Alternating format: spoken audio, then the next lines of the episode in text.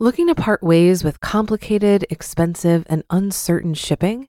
Then give your business the edge it needs with USPS Ground Advantage shipping from the United States Postal Service.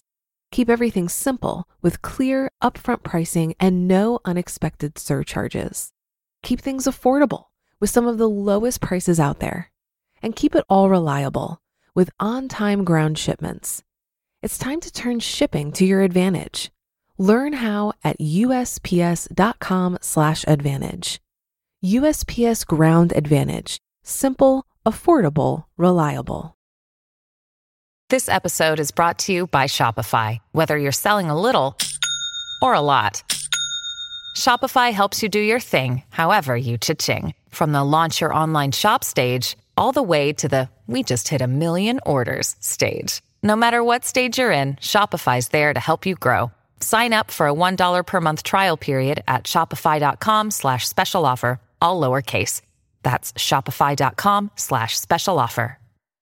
This is Optimal Finance Daily, episode 1699. Own less, travel more by Lauren Keys of tripofalifestyle.com. And I'm your host and personal finance enthusiast, Diana Merriam. This is the show where I narrate posts from thought leaders in personal finance every single day of the year in 10 minutes or less. So let's get right into today's post and continue optimizing your life. Own less, travel more by Lauren Keys of tripofalifestyle.com. We're in the process of moving back into our home after a long time on the road, and it's proving to be one of our most tedious moves ever. All of our stuff was stored in our friend's loft, which shielded us from the financial costs of storage. Thanks, John and Bonnie. But as a result, we didn't really engage in our normal moving ritual of obsessively getting rid of. We embraced minimalism in Hawaii, so moving was easy. In the past, by selling, donating, or just tossing out the items we don't absolutely have to take with us, we've ended up with about half of the amount of stuff to move. This time, however, the process wasn't so streamlined. It actually felt like a big ordeal, and for a fleeting moment, I had the immobilizing and scary thought that I never want to do this again. I envisioned a curmudgeoned old future version of myself saying, Bah, moving is too much trouble. I'll just stay where I am forever. And that was the wake up call I needed. How did it come to this? All right, so I'm probably being a bit dramatic about our move back into a 1,280 square foot condo. It could have been a lot worse, but I still wanted to stop and think about why this move felt so much different than those before it. Our first four years living together, Stephen and I were always very happy in a one bedroom place. With just the two of us, it was always more than enough space. And furnishing all of our one bedroom apartments was a lot cheaper than furnishing our three bedroom condo.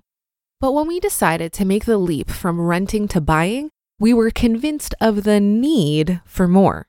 Real estate agents tell you that more rooms will automatically make your place more attractive to future buyers. Your family all tell you that they need a guest room to visit. You might even convince yourself of a need for an office or a man cave or a she shed. But the opportunity cost of dumping more cash into a bigger place, plus the direct costs of heating and cooling that extra space, cleaning and maintenance, and the extra property taxes really add up. It's all a bunch of BS. Listen, we fell for it too. We didn't go crazy and buy a mansion. Our place still only had a five digit price tag. We were nudged into upgrading to a three bedroom place at the suggestion of everyone else. And you know what? One of our extra rooms sat empty for so long that we decided to rent it out to friends while living there ourselves. Twice. If you've already bought a place that you're finding to be a little bit bigger than you need, consider putting an extra room to work for you rather than just filling it up with more stuff. What else can you do? Avoid what I call leveling up your possessions. Here's what I mean. We typically get our furniture, like kitchen tables and chairs, couches, desks, coffee tables, from cheaper retailers like IKEA, used furniture stores, or clearance centers. And we've found that we can actually recoup the full cost of these items through platforms like Craigslist and Facebook Marketplace pretty consistently when it's time to go somewhere new. We can essentially start over every time we move without incurring hefty moving costs or the tax of renting a storage unit.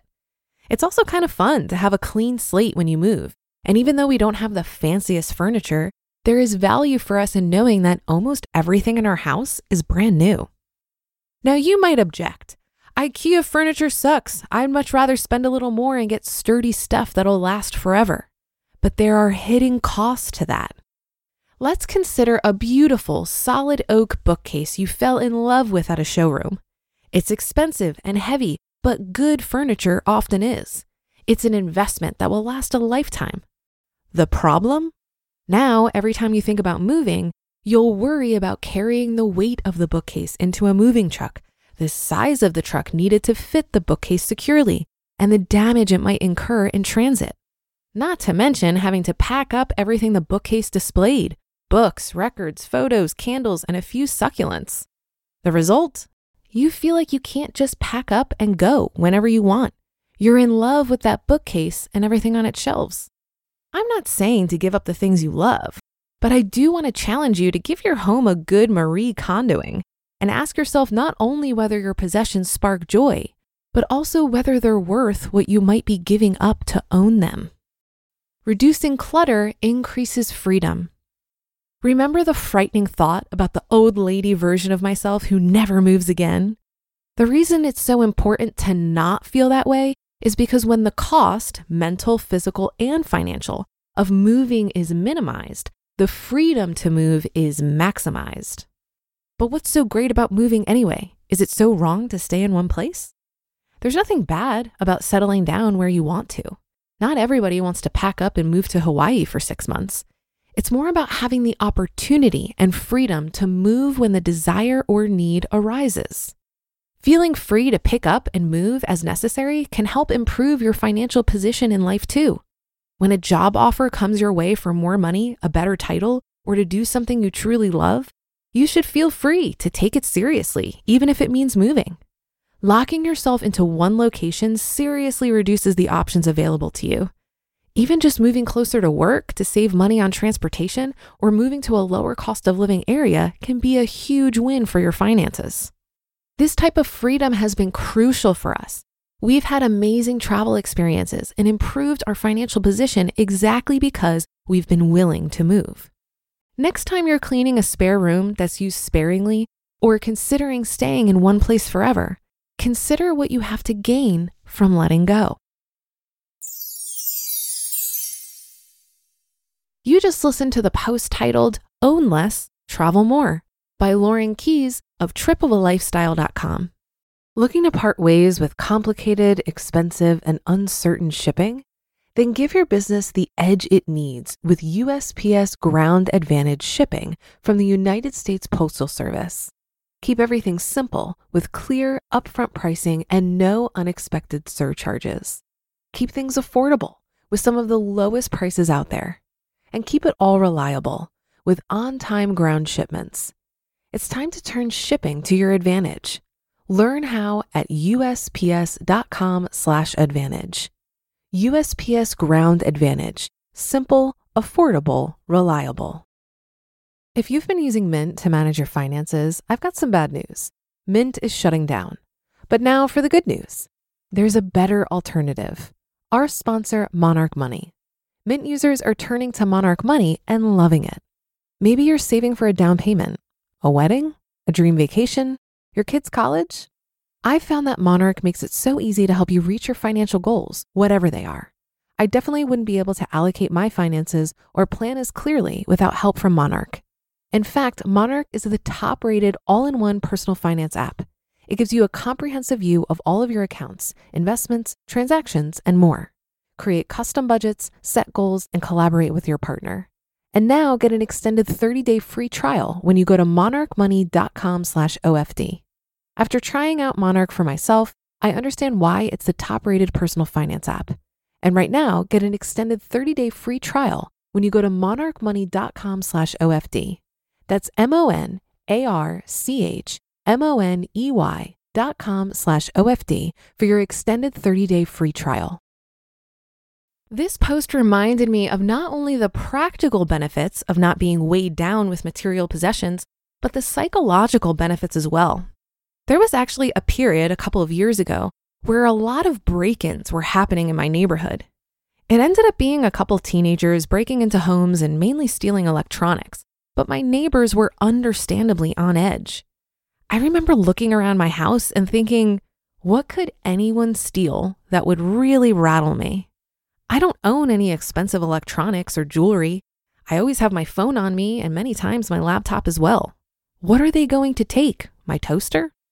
In a more literal sense, I felt the weight of my stuff when walking the Camino a few years ago, which is a 500 mile trek across Spain. For two months, I carried everything I needed on my back in a 40 liter pack. When I was preparing for that trip, I spent many hours deliberating which things were 100% necessary as I was trying to keep the overall weight I was carrying as low as possible. I read a ton about what other people brought and even had close to 20 people review my packing list to make sure I didn't forget anything. But then a funny thing happened along the way. I ended up writing new lists of what I realized I didn't need and what I wished I would have brought. This taught me a couple of things. First, what I actually need is highly personal, so I should take advice from others with a grain of salt. And secondly, even when I don't have something I need, I'm resourceful enough to figure it out, so I don't need to be so anxious about it. There was this thermal shirt that I accidentally left behind somewhere, but I managed just fine without it.